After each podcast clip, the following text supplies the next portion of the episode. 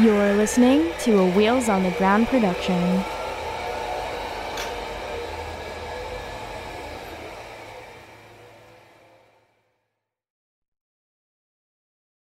This episode of Disability After Dark has been brought to you by ClonaWilly.com.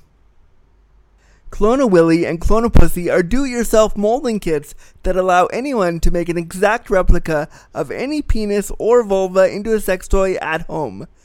All materials are ethically sourced and 100% body safe. If you shop at clonawilly.com right now and use the promo code DARKPOD at checkout, you can get 20% off site wide. Wow! That's a deal that cannot be cloned. I talked to one of the representatives the other day, and they are more than willing to answer any questions you have about how to make your own Clone a Willy or Clone a Pussy, how to use the kit. They're so, so willing to go on this journey of cloning a Willy or cloning a Pussy with you, and they're super nice and super responsive to any concerns. So if you want to pick up your own Clone a Willy or Clone a Pussy kit right now, head over to clonawilly.com and use promo code DARKPOD. That's D A R K P O D at checkout right now. And remember, this is a deal that cannot be cloned.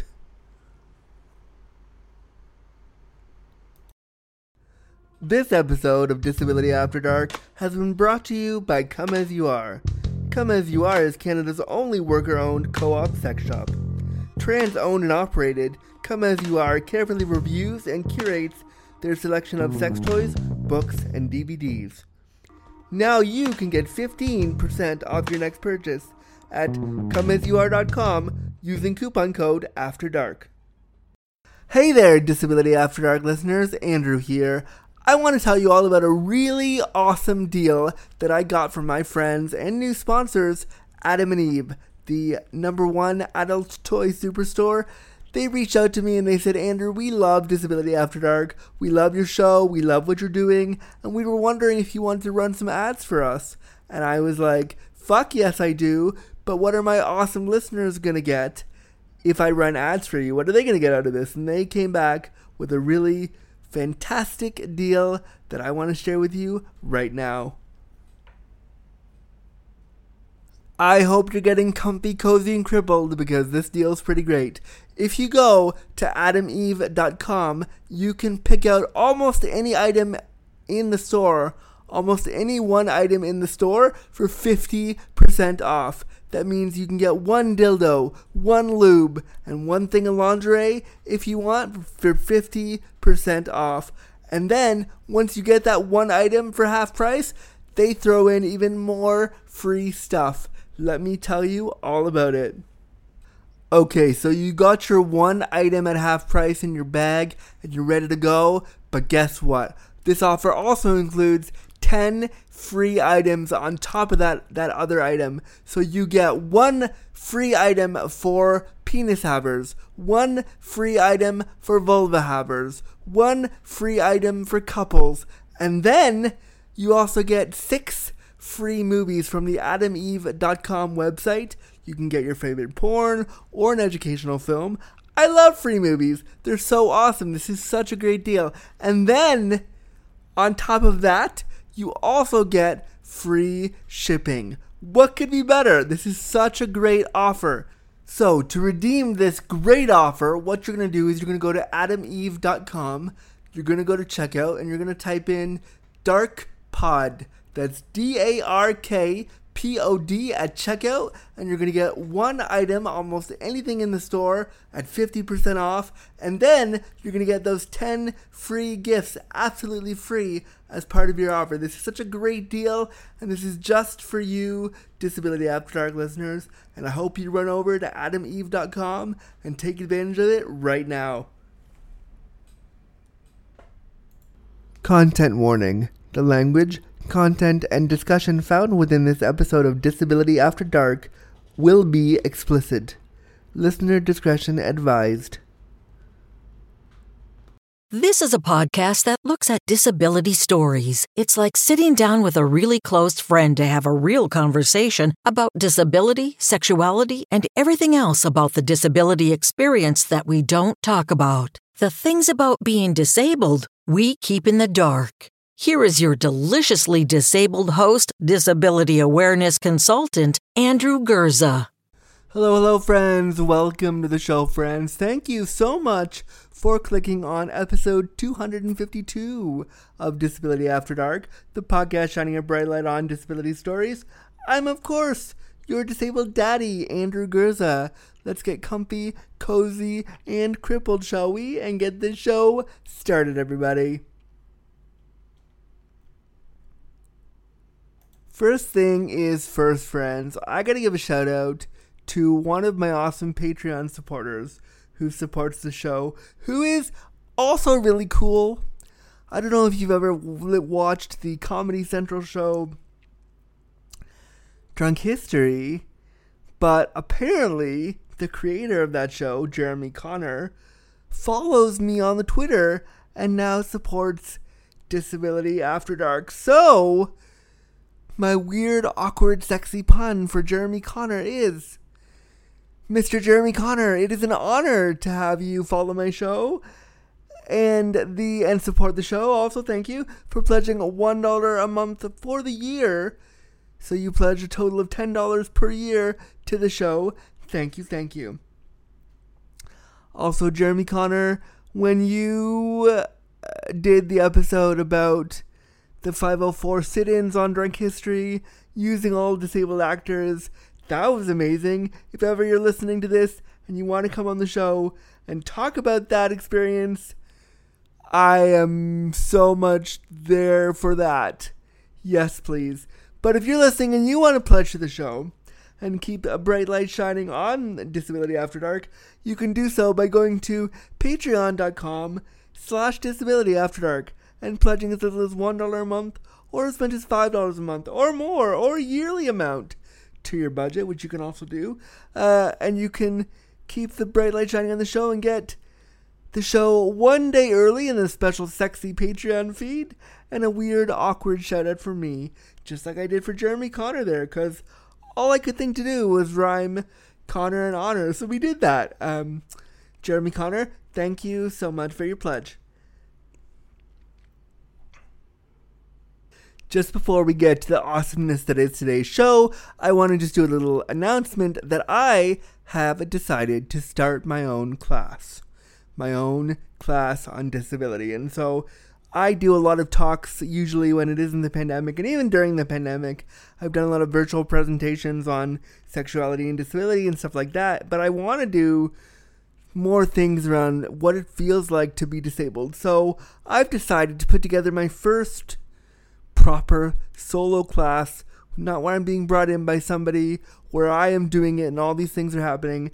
And I I decided that I want to be the one to run a series of classes on disability and the what it feels like to be disabled, and I'm called them Pro Crip Tips.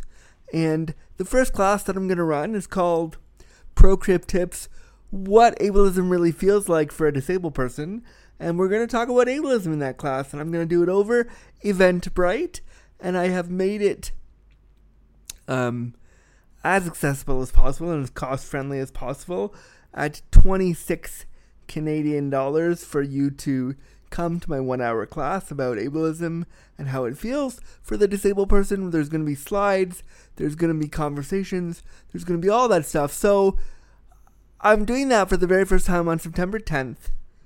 2021 is when I'm doing the class. So I would love for all of you, if you're able to, to come and, and buy a ticket. And if you're not disabled and you want to learn about ableism, you should come to the class also. But if you are disabled, you should come to the class because it will validate how, how you're feeling around disability and ableism. And I want this class to be for everybody. So I want to make it available to all of you. So it's $26 or 25 plus tax, which is like ends up being 26 f- for the ticket. But also there will be a chance for someone to donate. So if you want to donate so that a disabled person can access the class without having to if they don't have the means to pay, I want it to be available. And if you can't pay and you really want to be there, let me know and I'm the boss. I'll figure it out. Uh, but I want to start doing classes on my own because it's really hard in the pandemic to find people that have space or resources to do talks like this. So I decided I'm going to try some on my own. Um, but if you're out there and you also want to book me for a talk, I am fully available to do that. But enough of my self pandering to you to buy a ticket. But I'll put I'll put the link to the tickets for that class in the show notes for today. But now let's get comfy, cozy, crippled for real and get to the show. This episode today is with one of the sexiest people that I have ever seen and talked to in my whole life. Someone that I have watched do adult movies in my spare time when I wanted to get aroused. I would turn on this gentleman's films. And so today, friends, I get to sit down with gay porn star and gay porn kind of like experience Seamus O'Reilly. He is someone that I really, really enjoyed sitting down with, and I got to play my favorite thought experiment with with him, which is what would happen if you became disabled tomorrow. And so I got to play that with him, and we talk about how he feels his independence would change. We talk about how he feels he might be uncomfortable because he would have to ask for help. We talk about how his experience as a sex worker and as kind of somebody in the sex industry would change if he were to use a wheelchair. He also shares with us some of his experiences um, working with disabled clientele. Actually, he shares his first time working with disabled clientele sexually and what that was like for him. It was a really awesome story and important. Um, we talk about some of his personal experiences as somebody who has who has some disability, um, some people with disabilities come in and out of his life.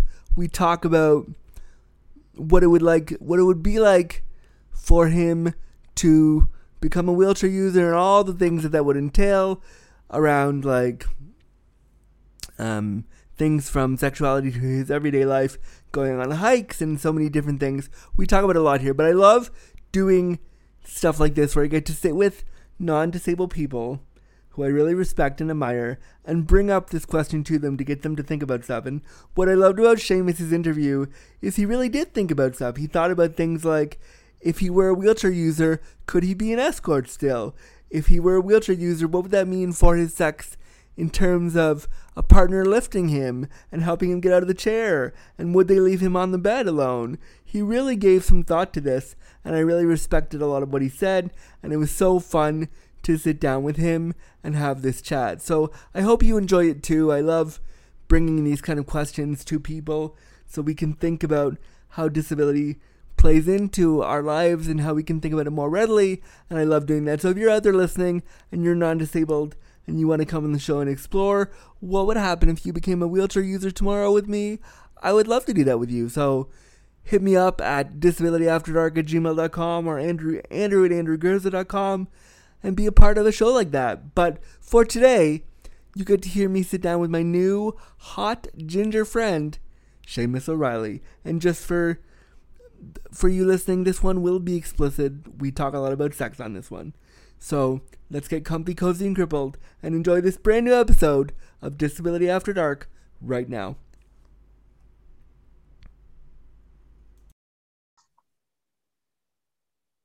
Seamus O'Reilly, hello. Hey, how are you doing? Good. How you doing? I'm doing great. Happy to be here. Thank you so much for coming on Disability After Dark. I have to admit, you are one of my porn crushes, so I was really excited when you were like, "Sure, great." So that's cool. yeah, love to be here. Um, for those who don't know who you are, can you introduce yourself a little bit to the audience? Tell us um, a bit about who you are, what you do. Yeah, absolutely. So my name is Seamus O'Reilly. Um, I am a sex worker. I've been doing it now for almost, uh, let me see here, eight years. It'll be eight years in August. Um, beyond that, I kind of just do a little bit of everything with uh, sex work industry. Nice, nice. Um, and you, you, pre- yeah, well, I know you're very popular in the in the sex work industry because uh, because I watch, I watch your stuff, and because you're ginger, which is, that's like a commodity. In, in yeah, this. that's kind of my big draw for a lot of people. We're a rare breed. I'm not gonna lie, it's a ginger person, particularly a ginger man, is my favorite thing ever. It's like a unicorn in. I mean, I'm glad it keeps me in business. it's literally my favorite. I only ever got to sleep with one guy who was a ginger, and it was fantastic. And then he Good. disap- then he disappeared. We never we never hung out again, but it was great while it lasted for sure. Um, so I brought you on Disability After Dark today because, as far as I understand, you're not disabled, right? That is correct. And I good. Well, not good, but good that, good, that we, good that we know that. But I brought you on today because I'm I'm running this series on the show called "What Would Happen If You Became a Wheelchair User Tomorrow," and I I like to interrogate with the queer male community because we have a lot of ableism in that community and a lot of Mhm. like prejudice around disability within that community and the body and all that stuff. And so I, I like to bring non-disabled men on to be like, let's talk about, let's just interrogate disability and play with it and talk about it. So really excited you want to do this. And, yeah, and let's do it. so my first question for you is, um, when I posed the question to you of, hey, do you want to come on the show and talk about this? A lot of people, including like Dan Savage, when I asked him the same question, he was like, uh, it was super weird. I didn't know what to, how to feel about it. So I'm wondering for you, when I posed that to you, how did it make you feel? Um, so I kind of went with it. Um, I I play this game called like What If, where I just spin up really weird scenarios and I'm trying to like picture my life. Like, what would it be like if I suddenly became the president and like spin out this whole thing? And so one of them I actually have thought about before is like, you know, what if I was in like a car crash and lost my leg or was in a wheelchair or um, you know, like lost my vision. Um, usually with that one, I start thinking of all the cool eye patches I would wear and all stuff. Um, but for wheelchair specifically, um, it, I know I would have a difficult time, at least in the beginning, uh, because I am a very independent person and a very active person, and I hate having limits placed upon me, whether it's other people, myself, um, just the situation in general. And so I was, you know, kind of thinking about that after you asked me, and I was like, you know, I would probably have a a pretty difficult time, at least in the beginning with it, and then just thinking of all the ways kind of my life would change, things that I would have to make to in order just to like get through my day. It always it's always kind of astounding when you start thinking about like all of the ways that your life would have to change and what that would mean for you. And then taking a step further of like with this sex work industry of that i have a feeling it would it wouldn't be career ending but it would severely impact um sex work as i do it right now Yeah, and I, th- I mean, there's so much to unpack there, and there's like we're we're gonna get to all those things, because I think I think that all of that's like that's important to, to talk about. But I also think I, I love how you said, and you're not the first like escort and, and porn star and like porn Mhm. personality that said to me that I posed this to that said like I love my independence and I love like being able to do stuff. And so I wonder, just because I'm curious, for me as a disabled person, independence means so many different things and it's a totally different experience mm-hmm. because I do have a lot of limitations and I do have a lot of things that I can't do and I do have a, a lot of as a wheelchair user, a full-time like power chair user, there are things that I there are things that I just can't do and it, I will agree with you. It's fucking frustrating. oh i'm sure And so like what is your idea of being independent? What does that mean for you? So for me, that means I can go somewhere and do something without any assistance from anyone. If I was suddenly like, hey, I want to go hiking right now, I get let me hop in the car, drive to you know whichever trail I want to go to and hike, and that's the end of it. But if I were a wheelchair user, I probably am not able to drive. So now I'm having to find someone to drive me to get there. And then that's assuming that I could do the trail that I want to do without any like preparations or changing anything. I could just quick hop out and do it. Whereas with a wheelchair user, I might not be able to do that, you know, trail that I want to do if it's not, if I wouldn't be able to navigate it. Yeah, and then So if- that's that's along the lines of like what I mean when I say like I'm an independent person is just the like I get a feeling for something, I'm going to go do it without relying on anyone else for help or assistance. Yeah, and I mean, you said about like, you know, you'd have to get somebody to drive you. Let's Mhm. let's take that a step further. You might have to find an accessible vehicle first. Like, you might have to, Yeah. like, I know from traveling, doing talks about sex and disability, and traveling all Mhm. over the world in different cities. The cabs, the what one city considers an accessible cab, another city does not consider an accessible cab. So you you would either have to buy a vehicle, which I'm trying to, Mhm. which I'm in the process of doing right now, trying to get a vehicle to be, you know, taken around. Mhm. But just to do that, you like, if you were gonna buy one, you need about 40k, right. they ain't like- cheap. or if you were gonna like have a cab come, you'd have to be, you'd have to follow whatever rules they have for you to like get whatever timings they have and whatever availability they have. So it would completely limit your your just wanting to go for a hike and also like the trails like if you were a wheelchair user and if you didn't have an all-terrain wheelchair there's no fucking way you're going on a trail. No, not definitely not the off road. You'd have to do the like paved trails and kind of hope that there's enough of one to make it worth your while. yeah yeah. Um in what other ways do you consider i, I kind of want to interrogate this idea of independence with you because it's fun. In what other ways do you see yourself as an independent person Um, ooh, that's a tough one. Let me think. Um, I am, well, I'm pretty self-reliant on like if there's a problem, I'm just gonna fix it. I don't want to like quote unquote bother somebody else with my problem.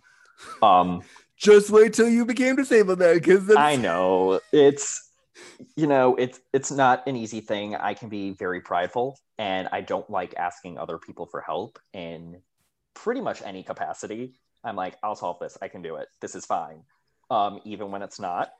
And that would be something I'd really have to overcome because, you know, just taking it for like a really base level one, I'm at the grocery store, let's say, and I'm in a wheelchair trying to get something off the top shelf.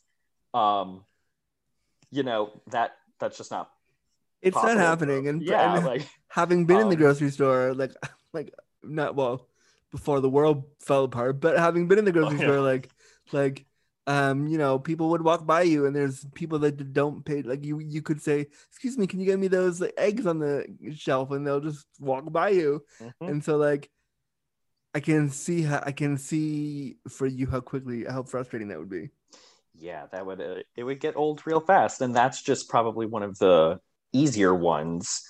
You know, it just kind of scales up from there. yeah like think about i'm thinking about the bathroom i'm thinking about like Hmm.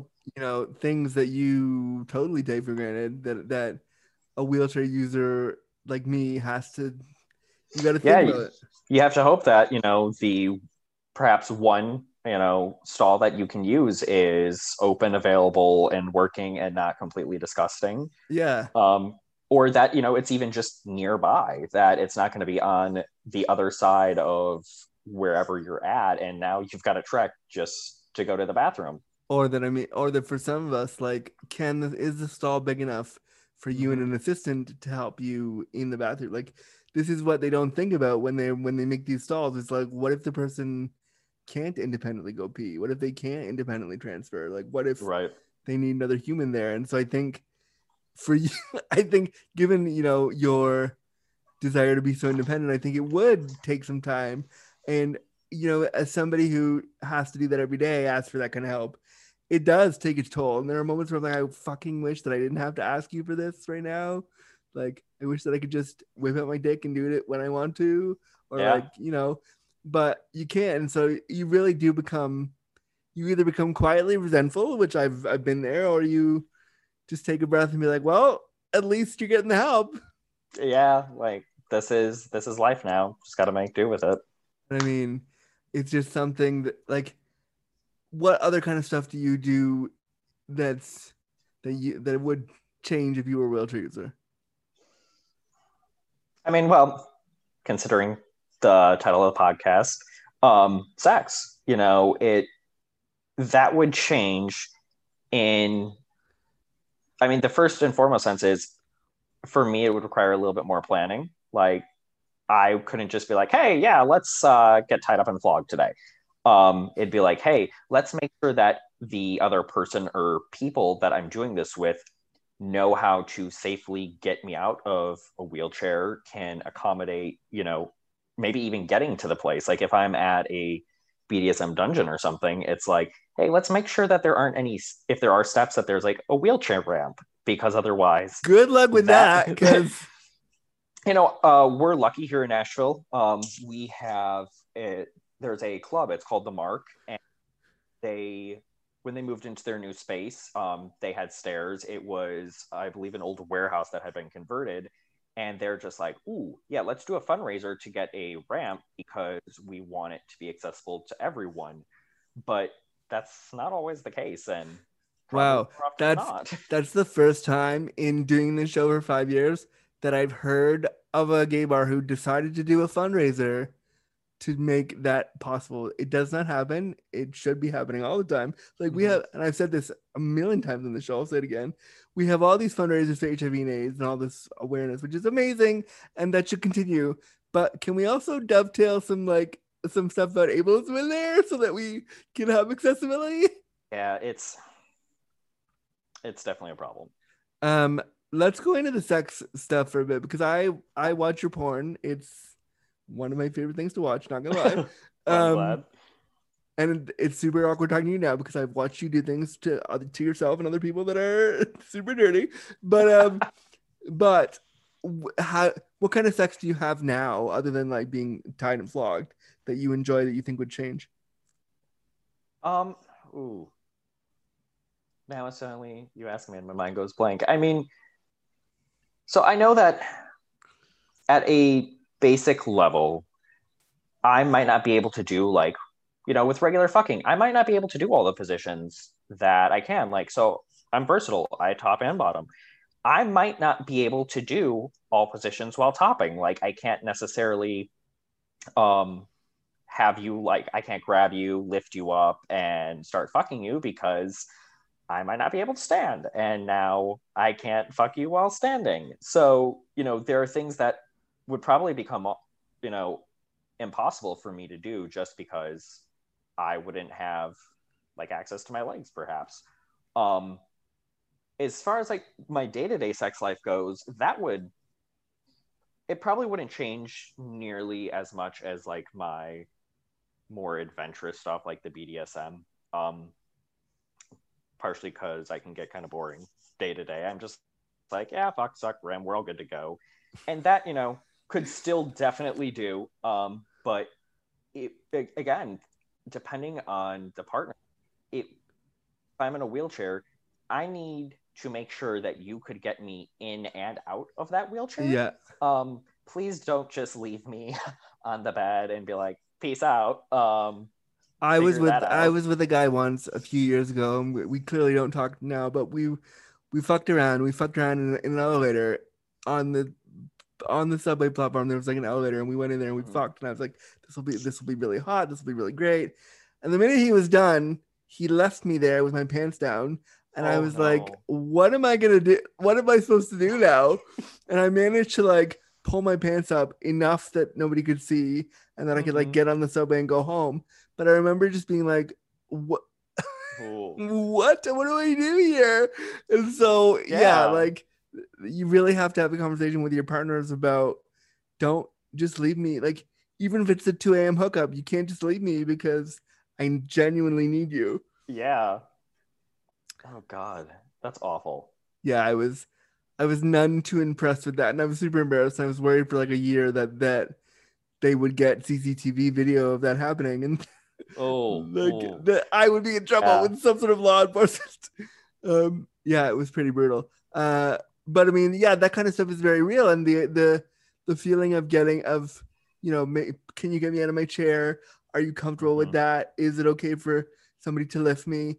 And I think too, the trust you would have to put in a partner to just lift you on the bed, not even for the sex, just to get you from chair to bed and back again.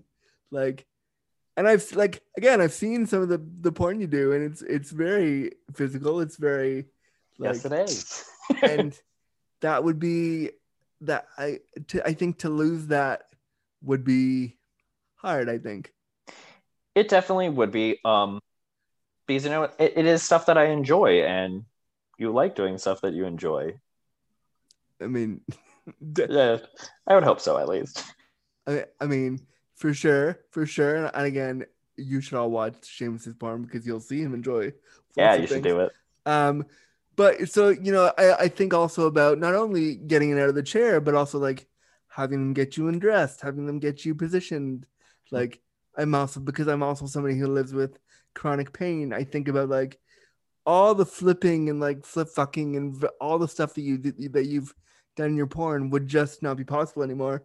Like you talked about a second ago about if you were a wheelchair user, maybe you couldn't fuck anymore.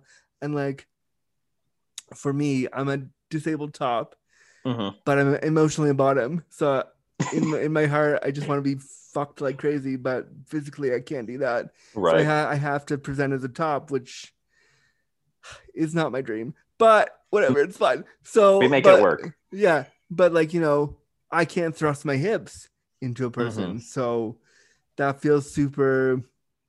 You know, I feel like I'm missing out on something when I watch porn and I see, you know, dudes like really vigorously thrusting into each other. And I'm like, well, I've never done that. I'll never be able to do that. Like, is it, you know? So I think you would. There'd be a sense of loss too because you'd have to go through. I've lost this thing that I can't do anymore. Absolutely. and I mean that's not an easy. I, I mean, and again, this is just a thought experiment, but I can, but given how, how like acrobatic your persona is, I think it would. I think Yeah. you'd have to change your. I think you'd have to change your the way you are perceived in this industry, and I think. I don't know if it would be an industry killer, but I think it would force everybody to to think about things differently. you know because after you kind of asked me that i you know i was thinking about it like it wouldn't you know i it wouldn't be an industry killer um but it would definitely limit my options. I i mean look at porn. Um looking at it in some ways we've made great strides towards diversity um not as many clearly um but when it comes to like disability in porn there's virtually none, at least in mainstream like professional porn. And I know that with a lot of companies, if I were to become a wheelchair user, they wouldn't hire me anymore. Um, Yeah, you know, would- flat out, I could obviously still do like OnlyFans just for fans because that's that's whatever I want it to be. Um, and I could still do it with other performers that were comfortable, willing, able, you know, to do that.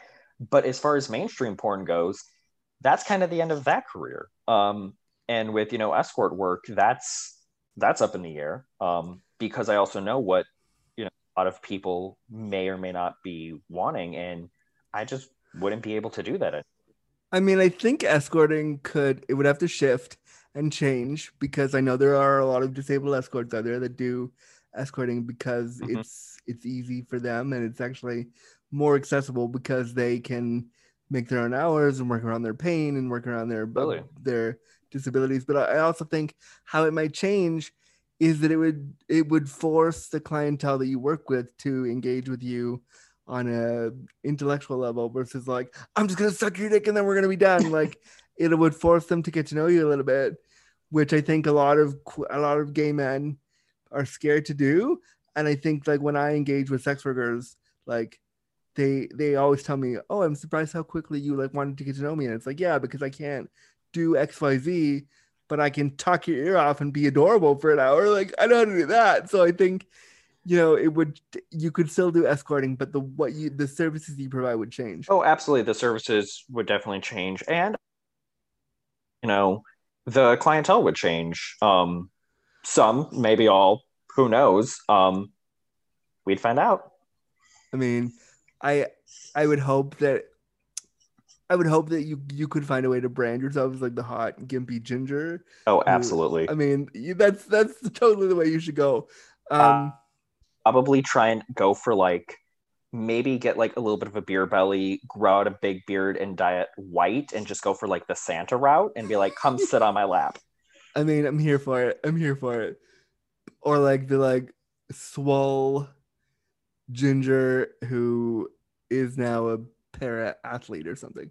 Yes. That Like- that could be my other angle. Because I mean, looking at you already, you have all the tattoos. You have you have the physique for like that's already athletic. So you could just you could just do the whole the whole like I'm a para athlete. Come fuck me now. Which should like sure let's go sure. Let's do it. Um, tell me a little bit about your experience with sex work and disability as a as a just as as you. So one of the most notable experiences with that, um, I had someone hire me, and you know, as usual, I don't really know what they look like um, until I get there. And I show up, and he opens the door, and he's in a wheelchair, and I was like, "Oh, did not realize that." Okay, um, totally fine, but we got to reevaluate a little bit. Um, Yeah. because some of the things that you asked for, I'm not sure I'm going to be able to do. What So did, what did how did he present himself when when you were setting it up? it, you know, it's not that he presented himself anyway. I went through kind of my standard questions. I'm like, you know, can you tell me a little bit about yourself? Um, what kind of are you looking for? Where, when, that sort of thing. And he's just like, oh, middle aged, white guy, businessman visiting. And I'm like, cool, great. Mention nothing about being a wheelchair. And so, you know, whenever somebody starts like describing what they look like, I build this whole like what I think they're gonna look like. Um, yeah. And if they talk with me on the phone, then that adds in another layer. I'm picturing what they look like based on their voice.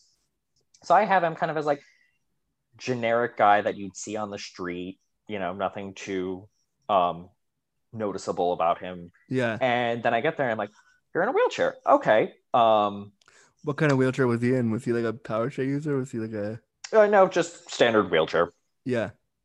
And so I was like, okay, um, this would have been something that would have been nice to know. Um, but I get why you didn't. I have a feeling that a lot of people are just like, ooh, wheelchair. No, I'm out. Yeah. Um, and so I'm like, I get it. Um, fortunately, I know how to get somebody in and out of a wheelchair, so this is fine. Uh, but let's reevaluate, you know, some of the things that you've asked for because I'm not sure positioning wise I can make that happen. I'm But so we're gonna try. now. Like what did he what did he ask for? Oh God, what did he ask for? It has been a while. Um, definitely some of like the positions. I was like, ooh, uh, I'm going to trust you. Are you able to get into this comfortably? If you are, great. Um, if you're not, I don't know that I can get you in there. Yeah. Um, I know because I also want to make sure that you're safe and everything. I know some of them. I he definitely overestimated um, my upper body strength, and it was like, "Hey, can you pick me up?" I'm like, "Yeah, I'll give it a shot. Yeah. uh, yeah, maybe. Um, like, pick you up for what? Like to help get you in and out of the chair? Absolutely. To like hold you for a while while we do something? Maybe not. Yeah. Eh, you know, I that was still in my super twink days, so I'm like, ah, you are an average sized person. I I don't know that I have the upper body strength for that. Um, I am a super twink. We're Um, not and, known for our strength.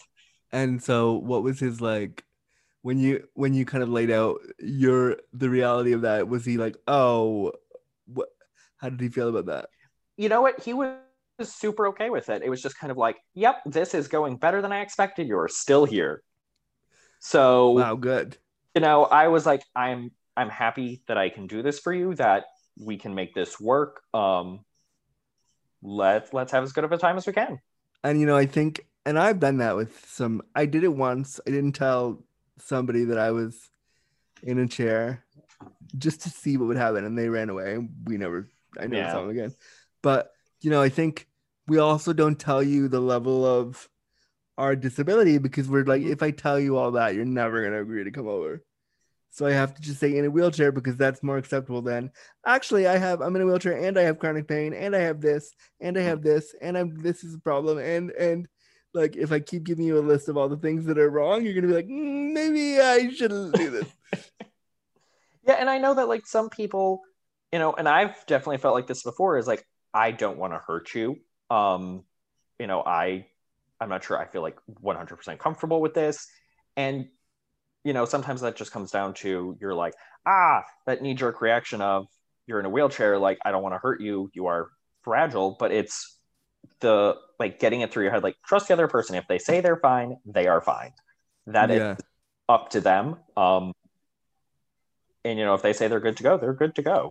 But also, I can see from your side as the worker, the expectation that you're going to come in and do all these things. I think from his standpoint, there should have been more of a discussion because I don't think it's fair for you as the worker to walk into an unknown situation and be expected to like, okay, I'm gonna hold you up while I do all these things and make it sexy at the same time.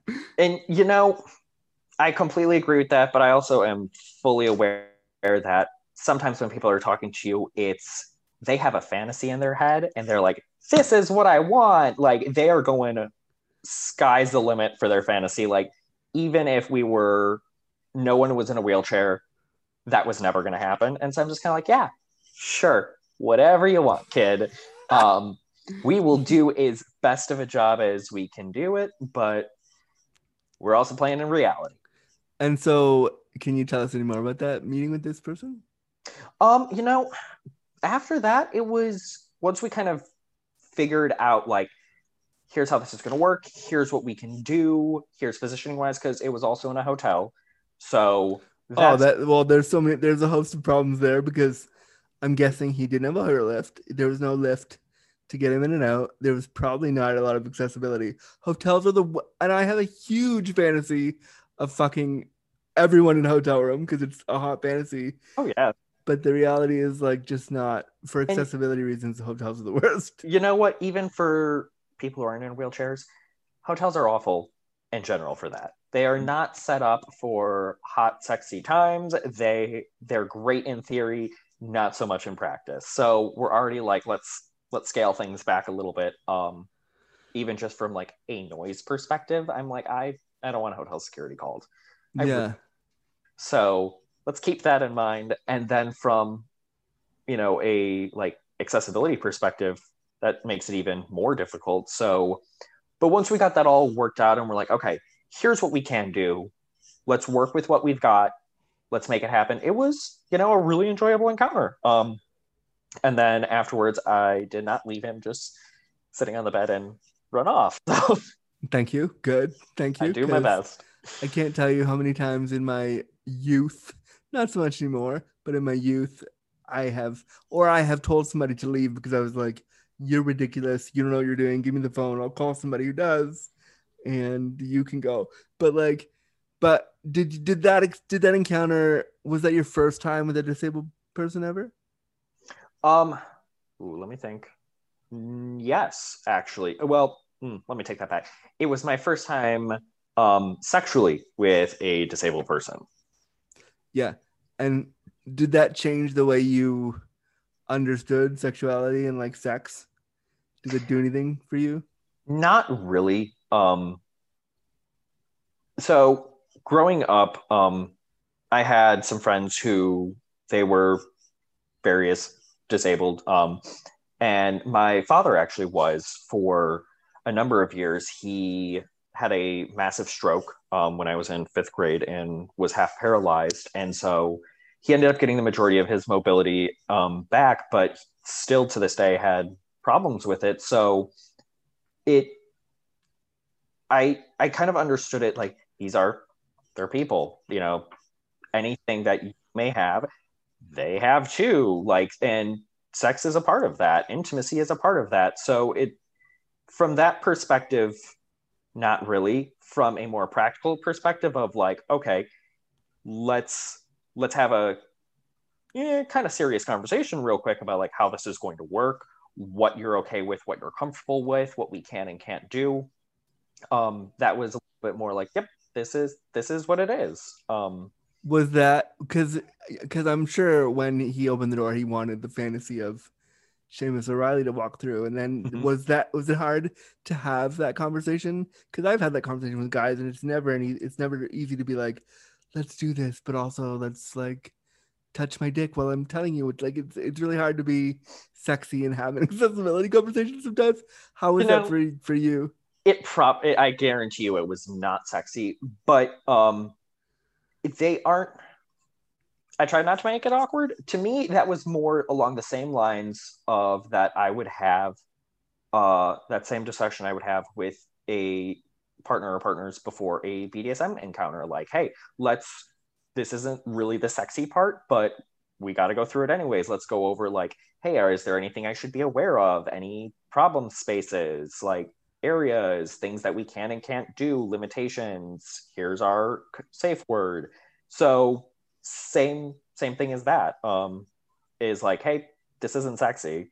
Um, you know, we'll like rub each other's backs or something while we're doing it. But this is a serious conversation that we need to quick have. Once we get that out of the way, we can have a blast. like I find it interesting that so much of the BDSM conversation, we're having these conversations in BDSM and kink spaces, but for Mhm. some reason, when you apply the same principles to disability, everyone's like, "Oh no, what? I don't. Everything changed. I'm so confused. How do I do it now?" Yeah, um and I don't really I don't really know why that is because it is the same conversation you need to have like limitations anything we need to be aware of okay great that's out of the way let's do it I mean, I, I like how like gung ho you are because so many so many like dudes that I've talked to about about this or doing a scene or you know they they they they get to let's do it, but it takes there's a lot of coaxing that I have to do, and there's a lot of like, don't worry, it's okay, like I'll be fine. And so I'm the one that has to hold their hand through it. So it's kind of hot that you're like, all right, we'll figure it out. Don't worry. you know bdsm helped me a ton with that because again it's the same conversation. And for me it was a lot of getting it through my head to trust the other person of like hey you're like do this to me. And for a while i was like "Ew, i don't know that i can. I don't want to like seriously hurt you. And i was really afraid of that and getting through my head that like trust that person. If they say they're okay with this if this is fine it's fine let's do it and you know it's that same thing trust the other person if they say that they are capable of doing this and that they're like yep this is good this is fine this is great here's how we may have to get there but it's the same thing Other than getting flogged and tied up, which Mhm. I'm now I can't stop picturing and I want it to happen so badly. But but but so other than that, like what BDSM stuff do you do? And I want to see if you were a wheelchair user, how that would how you might do it. Um, ooh, CBT. Um, that's a for those of you at home who don't know what that is, cock and ball torture. Um, and that can be a number of different things. Um, that could be hot wax, um, pressing, crushing, um, stretching, pulling, just beating the crap out of it with some instrument, hand, fist, kicking. Like now, I don't do all of that. Sub, but as a dom, I'll do a good chunk of it. Um, that, um, in some ways, I should say, in most ways, probably wouldn't change as long as um, you were kind of accessible. So for me, on the receiving end, I really like the stretching um, and the wax. Those are my two big ones with CBT. And that's super easy to do um, with like the stretching. You can get ball stretchers or just tie them to something and start pulling. Um, and same thing with wax. Positioning there is pretty straightforward. Then other things like caning, which I love getting caned, that might take a little bit more effort. Um, because you know, like I could Well, obviously just really like because they'd have to that all they'd have to do is get you out of your chair, put you on Mhm. a bed, as long as you you know talked about what how things felt. Um, they could probably just do it as long as you were okay. Then good. Yes. Um, but you know, if I wanted to get like caned over somebody's knee, let's say, um, that would require a little bit more like, hey, I I can't necessarily hold myself up perhaps um with like my legs or something while you're caning me. depending on how we were positioned. Like I could absolutely still get caned. Um, push me out of bed, we're good to go. But you know, again, with I would potentially be more limited in like the positions I could get caned in. Yeah, for sure. And also, you let's go back to like the CBT for a minute. Mhm. I think having disabilities because I because I have recently lost the ability to pee on my own, so I have to use a catheter. I have to have somebody put a catheter in day in and day out. Um, so I know all about dick stretching, and I know like so I, I that would probably be okay for you because you if let's say for a minute you had a catheter like I do Mhm. and you had to use that, you could you'd be used to that. So it probably would not be something you'd probably have a higher tolerance, which I think people would. Sorry, I lost there for a second. No, I'm saying you you, you might have a higher tolerance, which I Mhm. think partners would like because you you do it four or five times a day, so you're used to it. yeah and from that sense we're great but you know also like another thing i really like is water sports um and if i didn't have the ability to like pee on my own and the person i was with didn't know how to use it like put in a catheter or i just didn't trust them to that that's out the window for the moment too Yeah, and also like, but when I could pee, I did pee in people's mouths. It was fun. It was good times. Ooh. So like I've done it, and it is fun. It's super dirty, but I loved every second of it. It was great. we Um, love dirty stuff it's great Yeah, I'm I I'm really dirty. I really- I like I like that stuff a lot. Um, nothing wrong with it But I mean, you could teach somebody how to do a catheter, and then they could just Mhm. aim the catheter into their own mouth if they want to do, or whatever. oh absolutely whatever orifice they wanted to do that in. Um, And you know, there's a lot of people who also like catheter play. So if you are a Dom who likes that, guess what? You're in luck. It's a two for one special. I mean, I fully support people's things, and I know, but as somebody who uses a catheter every day, I don't know if there's, a, there's, I don't know if I can make it. I don't know if I can make it sexual. You know what? I completely understand that. I, I, I'm trying to be like, would it be hot? I don't know. I don't know. Only one way to find out. because again like so much of that is medicalized and so like when you start being catheterized you learn to like turn that part of your sexuality off for a second while this is happening so you can just get through it part of me wants to try that with you now if you ever come to toronto let's I got my passport. i mean hey I mean, I can't really travel anywhere right now, but as soon as things open up, let me know. That would be, I mean, that'd be a hot scene. Speaking of hot scenes we could do together, um, one of the things that I pose to the hot porn stars that I pose this question to is I've done porn. I did one um, with my friend John Shield. So we did a porn together. And so would you consider doing a scene with somebody like me? absolutely. Um, cool. What kind of stuff? I mean, I know you don't know me super well. What kind of stuff would you would you think you'd want to try? Ooh. You know, I'm not sure. Um, the kind of the way that I normally do my scenes is I'm super late. I sh- mm, let me rephrase that. The way I do my scenes for like my fan sites and stuff, um, is I'm like, hey, what do you want to do? I'm very much a people pleaser and super laid back. So I'm usually like, hey, like, I love it all. You decide what we're doing. So that's probably what I do with you. Um, I also really like making people's fantasies a reality. So if there were like your laundry list of you're like, you know, I've always wanted to try and see if I could make like a catheter scene hot. I'd be like, you know what, let's do it. I really as long as it is something that I can do, I'm game for it. I really that you know it's because it, it, that is something that I really wanted to to do because so much of my sexuality kind of died when I had to start doing that. And even though I've had sex since having the catheter and like I've I've I definitely fuck you know since all that's happened, but like it it does emasculate you in a way that feels really uh, weird because like all of a sudden your cock is not yours anymore someone is inserting something in it that you don't necessarily like or want, but here it is. You know, if only you were like a super sub, this would have been like perfect. I mean, who says I'm not? I don't know. Like I could be. I that's don't know. I could be. Um, is there any part of working with another disabled person that's scary for you? Anything you want to interrogate there? Mm, I don't think it's so much scary um, as I know in the back of my head, I'd be a little bit con- like self-conscious. Like I want to make sure that they're having a good time. I want to make sure everything's great for them.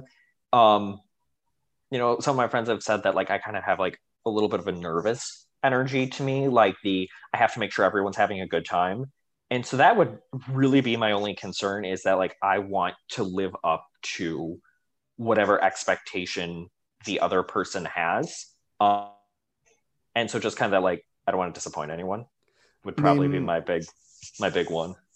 My only expectation of you and I hooking up is you're hot ginger, and I mean you've. I mean, I mean, I've got that. We're you- good. You, got it covered. So like, um, I also want to give you a chance to ask because we're talking about ableism and because we're, we're trying to interrogate stuff. I feel like a lot of people need a space to ask questions about disability and to like to like just ask questions, even, even if they're super ableism, even if they're super ableisty, even if they seem offensive. So I want to open it up to you and, and give you a chance to like just ask any questions about disability you may have. Um, hmm. I think what is if you could like get your magic wand and change one thing about the gay community as far as ableism goes, what would that be? Can we start a whole other hour podcast where I give where I give you, You know, like let's, or I should say, like one like smaller thing, because like obviously, if you could wave your wand, you'd be like ableism gone. But what is like the one thing about ableism that you find most annoying in the like gay community that people could change? when guys say to me, "You're not independent enough in the bedroom," or "You're not," I'm only looking for active guys. They assume because I'm a wheelchair user that, that I'm not active, that I'm not going to be. That they think that when we get into bed, I'm just going to lie there. And sometimes that's true, but that doesn't mean I'm not enjoying myself, and that doesn't mean I can't give you pleasure. And I just wish that we, this aesthetic that we've created for ourselves in the queer male community. I mean, that's part of why I started using they really is because I was like, well, fuck, I don't, I don't fit this, this aesthetic. I never will. And I, I keep trying to be this like super masc for masc broy dude, and that's not working out. And so like, Yeah. you know, they was a nice way to be like, fuck you. I still have a big dick and I can do all the things I want to do, but I don't have to like ascribe to your, to your idea of what a queer person's supposed to be Mhm. and so fuck you but so like you know i just wish i could say to all these queer men that say shit like that is you're gonna be disabled one day too um i really wish you'd stop talking uh, like about disabled people like that because when it happens to you you're not gonna like it when it happens to you. Yeah, no.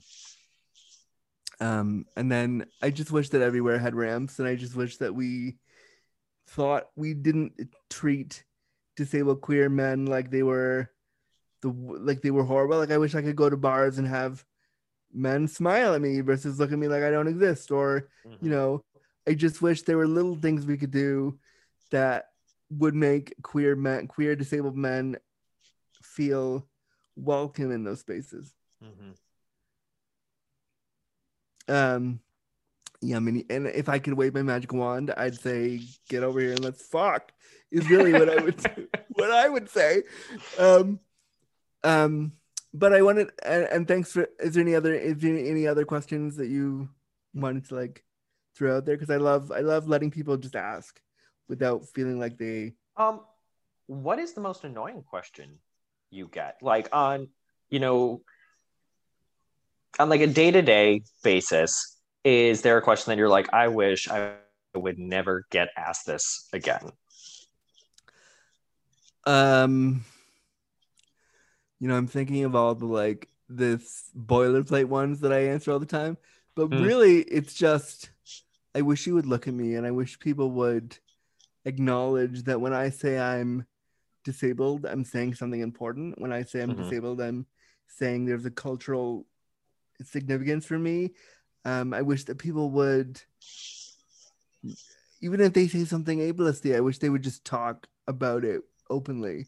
And I wish that they would just, because we, we're taught when we talk to disabled people, that we're not supposed to, mention anything about their disability. And so, well, that Mhm. can't be that we can't do that. We have to we have to talk about it. So instead of talking, they create this narrative in their head that like, oh, he's so different.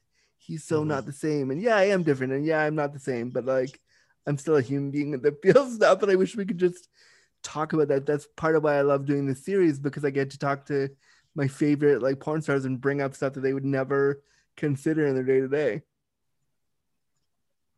Uh, I do really think that you know, talking about it is is difficult for a lot of people because it's that like, I don't want to, like that's not all of who you are, but it is definitely a part of who you are. So you can't ignore it, but you also don't want to be like rude about it. And we definitely were taught like, just kind of pretend like it doesn't exist, and you don't see it, you don't acknowledge it.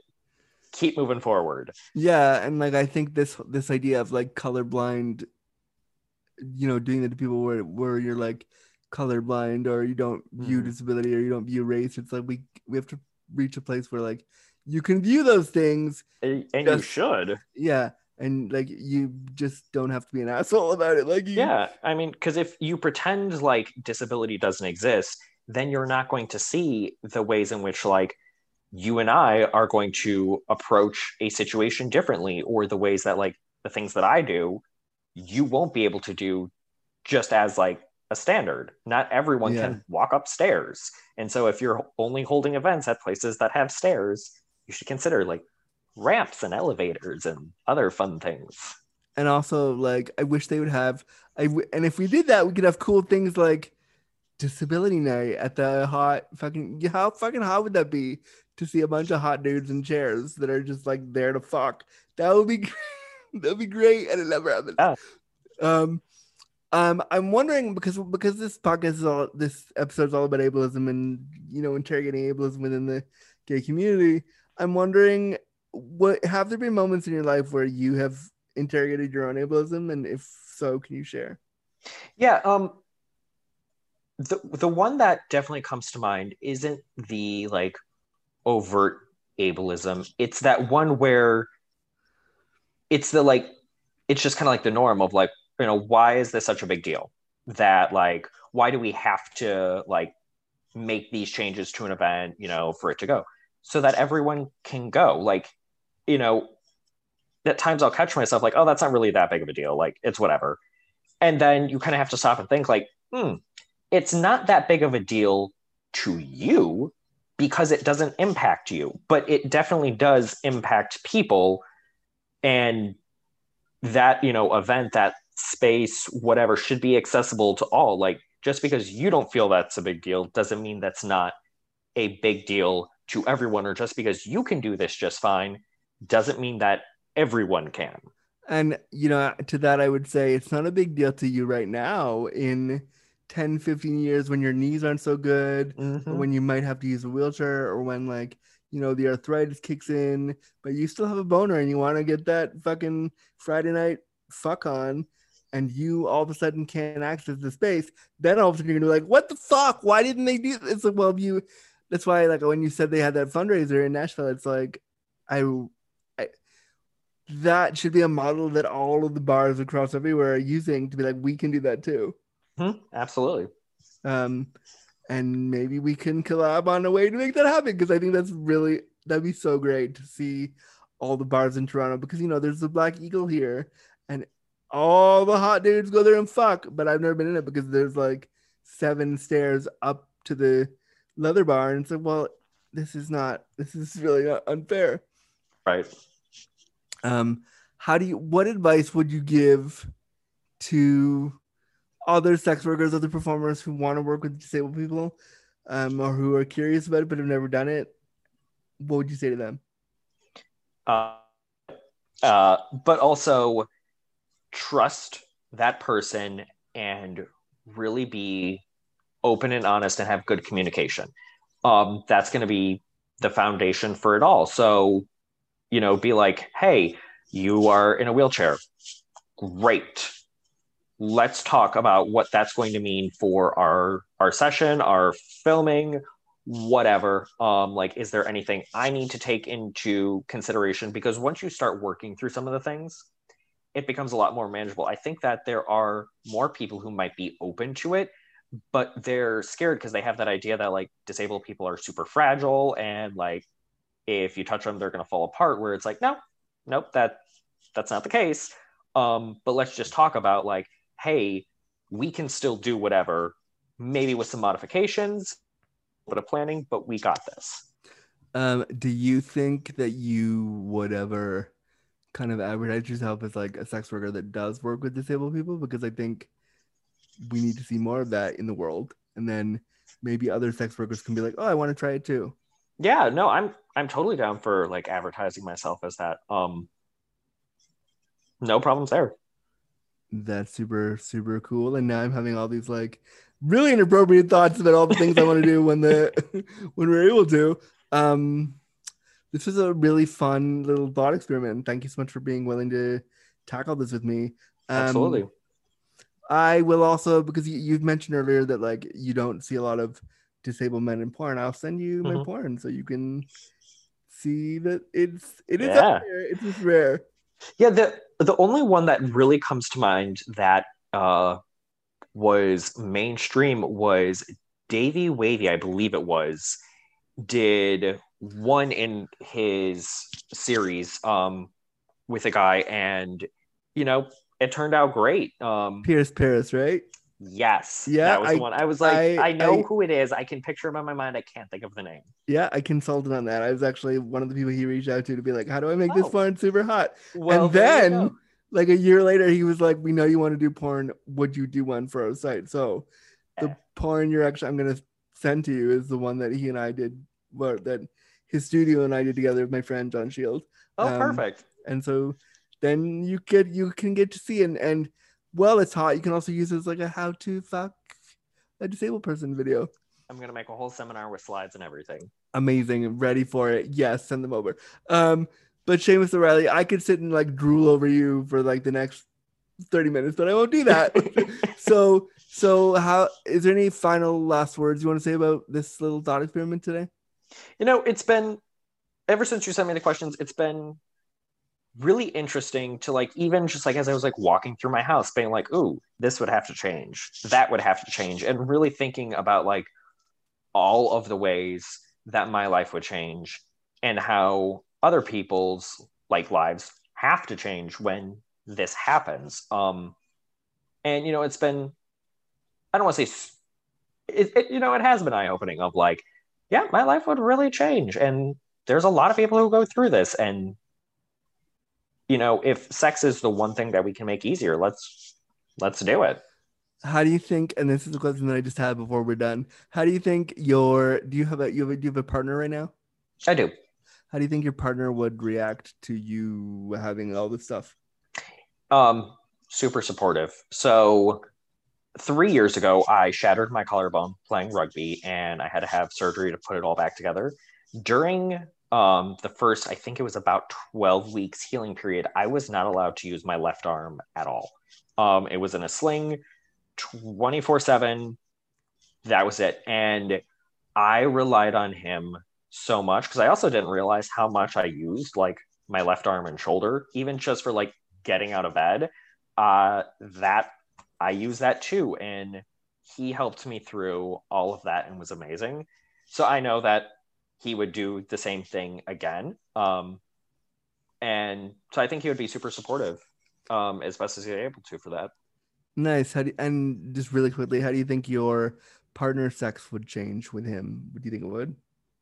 It you know it it would um probably because like you know as we've talked about before like the things that I couldn't do um there would definitely be things that like we couldn't do together anymore but you know that's also part of the benefit of we are you know in an open relationship that like hey if there's something I can't do please feel free to go find that somewhere else um or stuff that I just won't do perhaps go find a friend nice nice um, that's great, and I'm glad you have a partner that would be supporting the idea.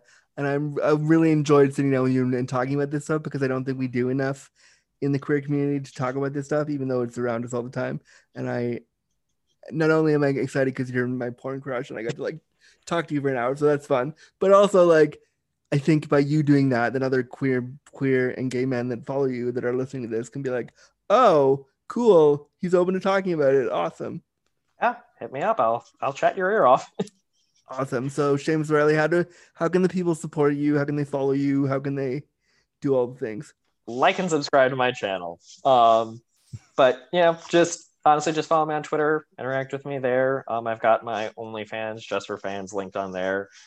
Buy my porn. Um, yeah, that's about it. Yeah, buy your porn friends. Yeah, it's it. good stuff. It is. I have I have had many emissions to it while watching. So so I'm glad. take that and be joyful. Um, so Seamus O'Reilly, this was so fun. Uh, thank you so much for coming on Disability After Dark today, and we will talk to you very soon. Awesome. Sounds good. Thanks. Bye. Bye. All right, everybody. Well, that's another beautiful episode of Disability After Dark, the podcast shining a bright light on disability stories. Thank you so much for sticking around and for listening and being there for every episode of the show. If you want to follow my work, you can head over to www.andrewgurza.com and you can book me for talks and see more of what I'm doing. You can also follow me on my Instagram and Twitter at andrewgurza underscore. That's where I do a lot of my disability justice and social justice stuff around disability. Have a lot of great conversations around disability and try to make disability accessible to everyone there. So follow me there. If you want to follow the podcast, you can download it on any podcast player, as well as you can go to the, our Twitter, our Disability After Dark Twitter, Disaft Dark Pod on Twitter. Um, thank you so much for listening to this episode. If you want to support the show, again, you can go to patreon.com slash disability after dark to pledge as little as $1 a month or $5 a month. Also, please, wherever you listen to your podcasts, leave us a five-star review. It really helps getting getting the show noticed. Also, if you want to be on the show, pop me an email at disabilityafterdark at gmail.com. Let me know your suggestions for show ideas, things you want to hear on the show, stories about disability that you want a light shone on. Thank you so much for listening. I'm, of course, your delectable host, Andrew Gurza. Let's stay comfy, cozy, and crippled, and we'll be back soon. Thanks, friends. Bye.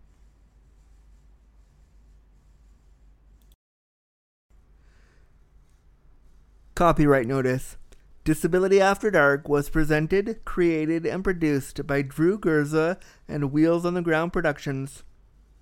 Any and all materials, including graphics, audio recordings, and music, are property of the owner and cannot be used or distributed without express permission. Copyright 2020 2021.